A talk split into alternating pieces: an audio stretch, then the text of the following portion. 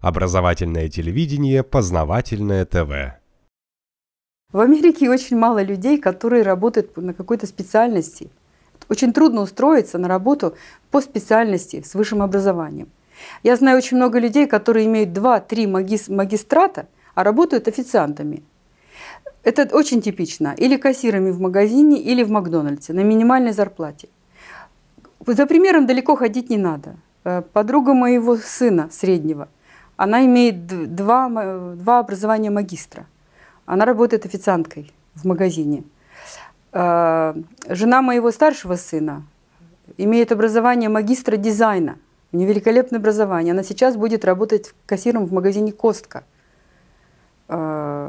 Вот, а несколько лет она не работала, она была с двумя маленькими детьми. То есть она не может найти работу по специальности. И я думаю, что это какая-то система разработанная, по которой американские люди вынуждены так жить. Как это получается? 18 э, лет американского юношу или девушку родители ставят перед фактом, что все, тебе 18 лет, я тебя вырастил, вырастила – а теперь ты должен жить сам. Вот иди теперь куда хочешь, живи где хочешь, работай как хочешь. И заранее им говорят уже с 14 лет, что вот 18 лет тебе исполняется все, ты уходишь за порог. И как ты живешь, это абсолютно твое. Я уже ни, никакого не приложу к этому. И даже если они хотят, если им нужны деньги, они у родителей могут занять под проценты с контрактом через юриста, но... Вот так деньги да. занимать? Да, у родителей, у родителей, да. А иногда они даже предпочитают занять деньги в каком-то другом месте, а не у родителей. У меня работал парень, его звали Джеймс, а, который у родителей занял деньги на образование и выплачивал им проценты. А, например, его сестра а, не захотела занимать у родителей деньги, она с ними поссорилась, она вместо этого пошла в армию, чтобы армия заплатила за ее деньги и погибла там. То есть он потерял сестру в армии, вот так. А, то есть их ставят перед таким выбором 18 лет. Вы должны а, покинуть родительский дом.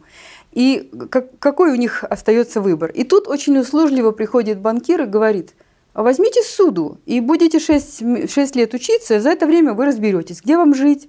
Вы, суда включает в себя деньги, это же примерно 65 тысяч долларов. Ну, конечно, выплачивать надо будет 300%. 300%? 300%. В три раза больше. То есть платить надо будет там где-то 210-215 тысяч. Но это когда-то. А сейчас 6 лет вы будете получать деньги, вам будет платиться за учебники, за все ваши занятия, преподавание. Вам будет оплачиваться жилье.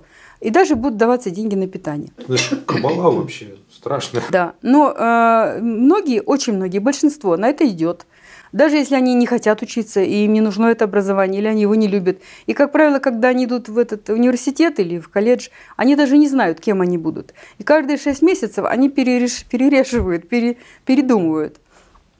А в американской системе образования это позволяет. То есть они приходят в институт, они начинают э, брать общеобразовательные предметы. А для того, чтобы, например, получить образование, скажем, дизайнера, нужно получить столько-то часов по философии, столько-то по рисунку, столько-то по физкультуре. А выбирать их можно, опять же, из нескольких. А, какую физкультуру, какой дизайн и так далее. И каждый э, семестр они ходят так называемому канцлер. Это такой преподаватель, его назначает, который может им посоветовать поговорить с ними, э, сделать собеседование и объяснить, ну, значит, куда им лучше пойти.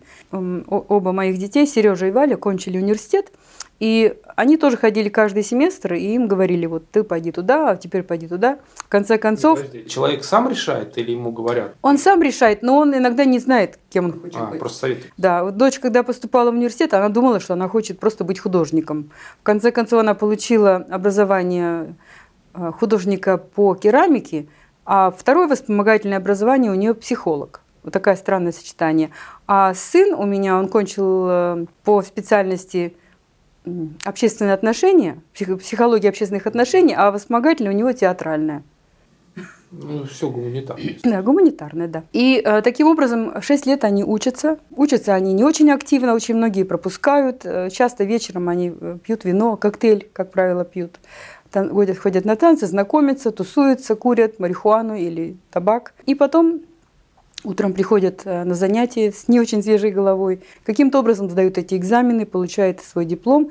Конкурса практически нет. В основные вузы конкурса нет. Конкурс есть только в самые э, знаменитые вузы, такие как Гарвард, Стэнфорд и так далее. В Лос-Анджелесские, там UCLA и так далее. Потом очень часто, когда они кончают университет, они начинают э, жить своей жизнью и сталкиваются со следующей действительностью. Им теперь нужно платить суду. А для того, чтобы платить суду, нужно иметь какие- какие-то хорошие заработки. Они идут туда, куда они могут найти работу, скажем, официантом, э, потому что в Америке много ресторанов и кафе, и видят, что этих денег, полторы-две тысячи, которые они зарабатывают, им не хватает. Подождите, а почему они не идут по специальности? По специальности работы нет. Ее получить необыкновенно трудно. По специальности работу найти очень трудно. Вообще практически невозможно. Ну, говорят, next to nothing, невозможно. Или нужно свой бизнес открывать, а этому э, их вот по их специальности не учили.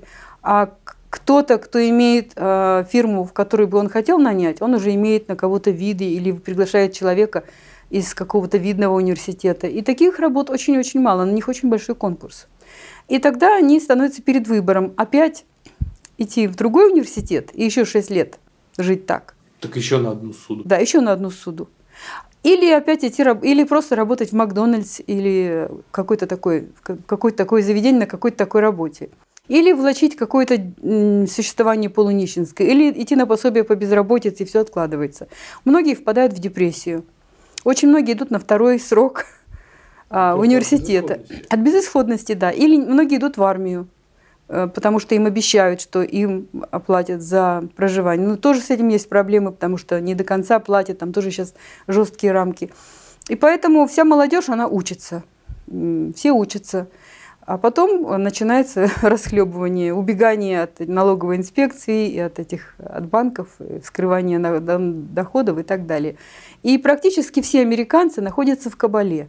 А почему такая ситуация складывается, что рабочих мест по специальности нет, а только какая-то низшая обслуга, там официанты?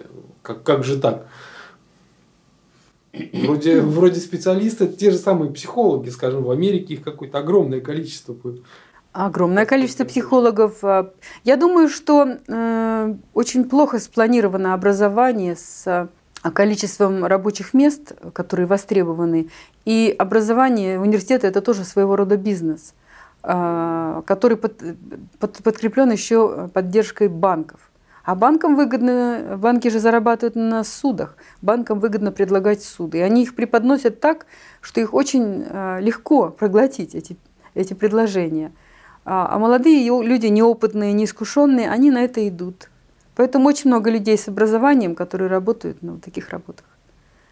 А, некоторые со временем потом открывают какие-то свои а, предприятия. Очень многие приобретают себе лицензию real estate, продавец недвижимости. Очень много их. Я бы сказала, слишком много. Э, очень у них сильная конкуренция.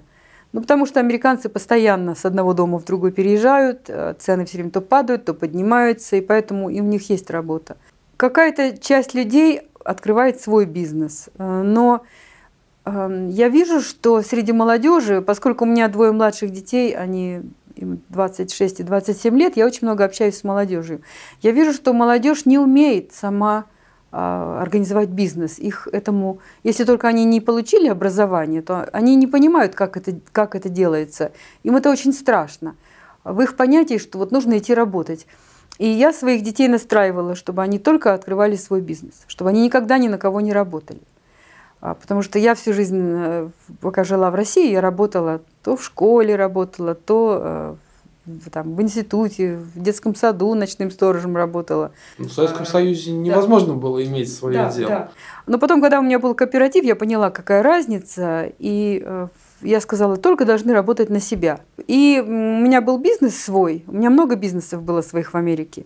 И, мне очень нравилось, что я сама себе принадлежу, сама себе хозяйка, и а, все зависит от меня, что я ни, ни от кого не завишу. Я также э, настраивала детей своих. А, им постоянно говорили их друзья, что это очень опасно, что они должны прекратить это делать, свои какие-то проекты. А они должны немедленно начинать строить карьеру. А как ее строить? Надо несколько лет проработать на дешевой работе. Вот такое стереотипное мышление. И э, мои дети приходили в панике и говорили, нам все говорят, что мы должны идти работать, строить карьеру. А вот я там сижу, пишу книгу, что это не дело, что я трачу в пустое время. Или там Валя говорит, что я рисую картину, что это никому не нужно. И потом я их, я их спрашивала, а когда вы идете с ними в кафе, кто платит за всех? Они говорят, мы платим. Я говорю, так в чем же дело? Ну вы так и ответьте, что э, нам наши, наши проекты дают достаточно денег, столько же, сколько вам или больше. И оставьте нас в покое. Э, и несколько лет они вот жили как на вулкане. Постоянно их все стыдили. Говорят, как вы можете не работать? А, наконец, да, наконец они все успокоились и увидели, что Сережа с Валей хорошая, стабильная позиция. У них вышло три книги, которые э, стали бестселлерами, продаются, что у них куча фильмов, у них больше миллиона хитов на Ютубе и, и так далее, и так далее. И просто перестали их трогать. Но вообще вот это стереотипное, что молодой человек должен идти сколько-то лет работать вот на такой работе, на низкооплачиваемой. Но это подается как, эм, как бы, чтобы в жизни пощупал. Наверное, работал наверное, там наверное. вот так. Наверное, это подается как, я так думаю, наверное, как необходимость э, узнать жизнь. Ну, у нас это так подается, что все вот американцы, смотрите, не молодцы, они начинают вот с низов, угу. вот, а оказывается это не потому, что они так хотят, а потому что им просто деваться некуда. Да. Э, может быть, я сначала думала, что может быть это хорошо, может быть это их закаляет, но я лично не вижу, чтобы это их закаляло. Очень многие из них ломаются. Очень многие начинают наркотики употреблять. И очень многие впадают в депрессию. Познавательная точка ТВ. Много интересного.